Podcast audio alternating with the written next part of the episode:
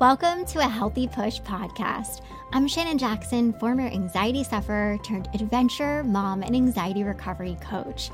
I struggled with anxiety, panic disorder, and agoraphobia for 15 years. And now I help people to push past the stuff that I used to struggle with. Each week, I'll be sharing real and honest conversations along with actionable and practical steps that you can take to help you push past your anxious thoughts, the symptoms, panic, and fears. Welcome. You're right where you're meant to be. All right, I'm going to assume that you hit play on this episode because you're like, yes, I cannot stand being warm. I cannot stand being hot. It causes me to feel really anxious. And so, if this is you, I'm glad that you hit play. If you're like, I don't know, I'm just kind of curious, you will get so much out of this episode, even if this isn't something that you specifically struggle with. So, for me, I have always been really sensitive to heat. Like, I don't know what it is. I don't know if it's because I live in Maine and we don't get a whole lot of hot weather. Like, there are a couple months out of the year in the summer where it does get hot sometimes and it gets pretty humid. And so, I'm sure this is why I'm a little bit more sensitive to heat. And I remember as a kid, sometimes just playing outside, I would feel like, nope, I am too hot. I just want to go in. And I'm sure this is pretty common, right? But around the time I was probably six or seven, me and my family were at a campground and we were just playing, I'm sure a little bit in the water and a mixture of things. And I passed out. And I'm sure this was me getting heat stroke. I'm sure I was not hydrated enough. And I remember it being such a scene. Like they called the ambulance, and I remember coming to, and it just really freaking me out. And of course it did because I was a little kid and I passed out, and like just obviously waking up, coming to, and having people stand around you and having it be a big commotion was pretty scary. And maybe for you, you've had something similar like this happen to you, but you might be like, no, Shannon, I just don't like being warm. I don't like being hot because it makes me feel a whole lot of feelings. And these feelings for you might look like feeling woozy or dizzy or lightheaded, or maybe it makes your heart race or your mind race, or maybe it's that simple like, when the fight or flight feeling kicks in, I often feel this whoosh of feeling really hot. And you might already know this, but I always just like to simplify things. You likely really hate being hot because it mimics symptoms of anxiety. Like the symptoms that you often feel when you feel really anxious or when you're having a panic attack is very similar to the feelings that you can feel when you're hot. And so it makes sense. You likely don't like feeling warm or hot because it makes you feel how you do when you feel anxious. And I want you to know that this is something really common. Like many, many people struggle with feeling warm and feeling hot and it being really triggering.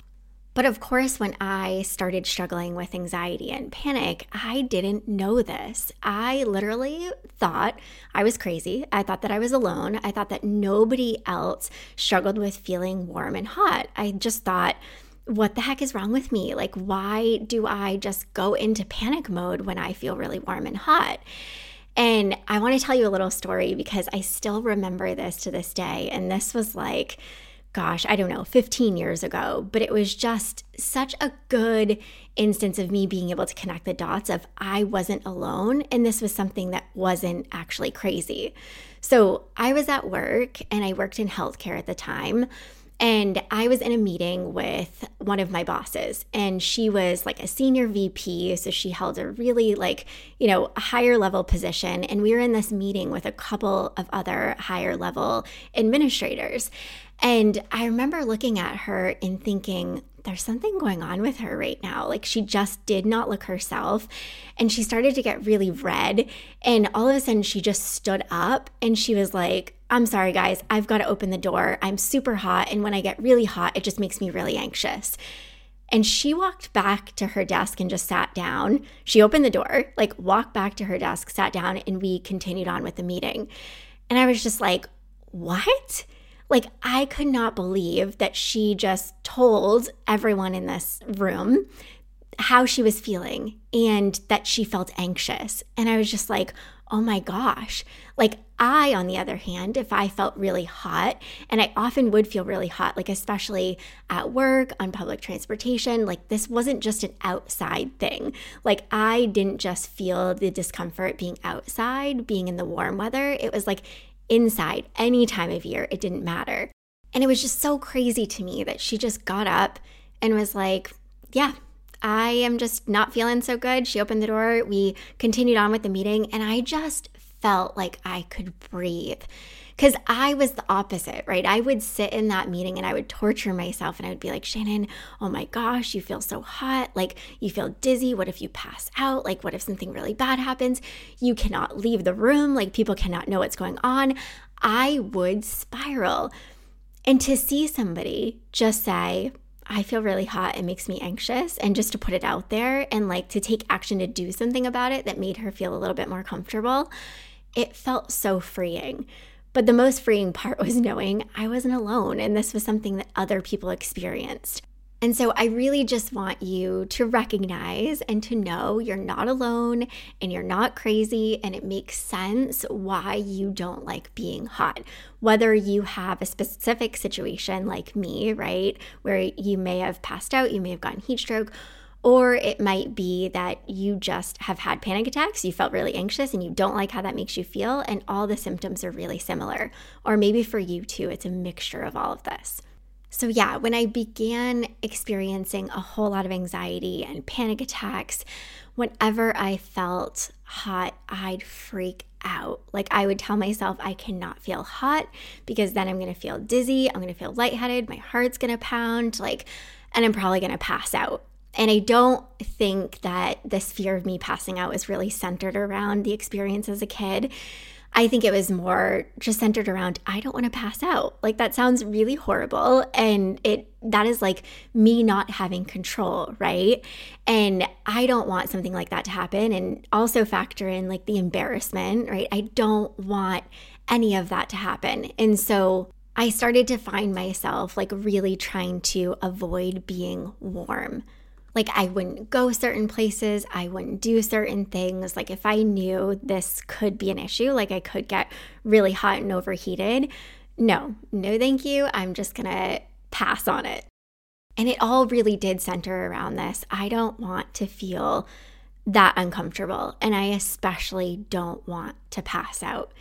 And if this is something for you that like you you're really stuck on I don't want to be dizzy, I don't want my heart to pound, I don't want to pass out. You know, specifically passing out, I just want to call out because it's really important. Passing out during anxious moments or the fight or flight is super unlikely because when the fight or flight kicks in, your heart rate increases. And when you pass out, your heart rate decreases. And so it's so, so unlikely that's going to happen. And oftentimes, what we're trying to prevent, right, these things that we see as being worst case scenarios, they're not actually the worst case scenario. Like, sure, you have a really big fear of passing out, but that's ultimately not what you're trying to prevent. What you're really trying to prevent is yourself from feeling really uncomfortable. And feeling anxious and having panic attacks is really, really uncomfortable. So you're scared of your feelings. And it makes sense, especially when you're struggling with disordered anxiety and panic and agoraphobia. But it's important to note, right, that feelings are just feelings. And with disordered anxiety and panic, they often don't mean anything. Like, we always jump down those rabbit holes of, like, oh my gosh, I'm feeling, so it must mean something. It means I have to do something. It means I have to fix it. It means I have to stop myself from feeling. And it's those things that create the problems. They create more feelings. The doing creates more feelings.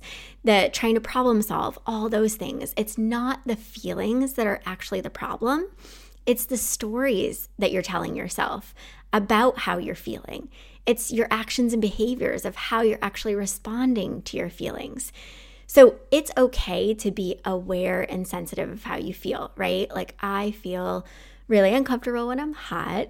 Like, it's okay to be sensitive about how you feel, but you don't have to respond to your feelings in the way that you currently are, right? Where you might be avoiding places and situations in which you might feel hot. You might be taking all the water bottles, all the snacks, all the things with you to try to make sure that you don't get too hot or to try to make sure that you don't feel dizzy or lightheaded or any of those things. Like we often put so much emphasis on how we're feeling, which just causes us to feel even more. So I always say it's really important to let yourself just be with your feelings to allow the uncomfortable feelings in without going down the rabbit holes of answering the what ifs and trying to do something about the discomfort and really just letting yourself be with it. And I know it's not easy. It's actually quite hard and it feels uncomfortable. It often brings out even more discomfort. But it's really important that you acknowledge the feelings, the discomfort that you're feeling doesn't equal danger. You can let the feelings in, and it doesn't mean that the worst case scenarios are going to happen. Because remember, the worst case scenario is you feeling really uncomfortable. And you have felt that so many times before, and you can handle it. You don't want to, of course. You don't want to. Like, no human is just like, yeah, hey, sign me up for feeling super uncomfortable. No, of course. We our normal human response is to pull away is to not feel, is to try to do something about it. And that's why so much of the recovery journey is hard because you have to learn how to have a healthier response to that. When that really kicks in, that I've got to do something about it, I got to make myself not feel this way, it's really about slowing down and like really taking a look at your reality and trying to pull back from doing. And no, it's not going to be easy. But that pulling back from doing is going to actually let your brain know we aren't in any danger. We can come back down to the state of calm. We can feel this way. We can handle the feelings and we can continue on with what we are doing. So, I want to encourage you today to take a small step. And whether you struggle with being hot and feeling super anxious or not, these things will be helpful for you. So I want you to, instead of avoiding, right, instead of avoiding feeling, feeling maybe your heart pounding, feeling hot, feeling sweaty, feeling dizzy, lightheaded, all these things, I want you to do something that you know might be a little bit uncomfortable for you. Whether it's going outside and taking a walk or going somewhere where you know you're going to experience a little bit of feeling hot, and actually allow yourself to become aware of how you're responding when you start to feel. You have to be aware of how you're feeling so that you can change how you're responding to your feelings. So, just being aware of when you start to feel your heart pounding and when you start to feel sweaty and hot, how are you responding? And then actually work on allowing yourself to feel what you're feeling. Like what I talked about, trying not to push it away, right? Trying to actually allow yourself to feel and paying attention to those stories that you're telling yourself and really letting yourself see that you are capable of handling the feelings and also pay attention to to your actions and behaviors. Like maybe you don't always need to take that water bottle with you. Maybe you don't need to carry around all the snacks and all the things to make sure you don't feel uncomfortable.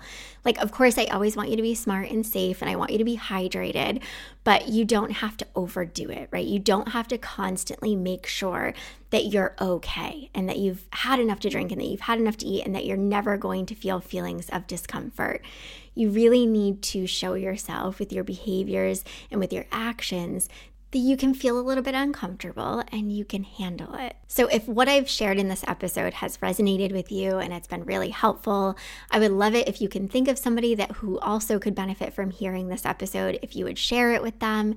And also, if you haven't yet taken a minute to rate and review my podcast, I would really appreciate it if you could do that.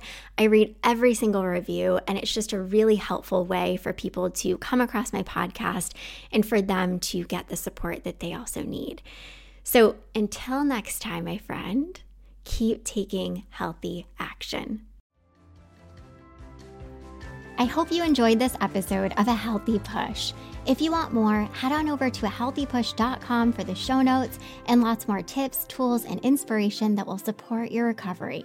And if you're hoping for me to cover a certain topic, be sure to join my Instagram community at A Healthy Push and let me know in the comments what you want to hear next.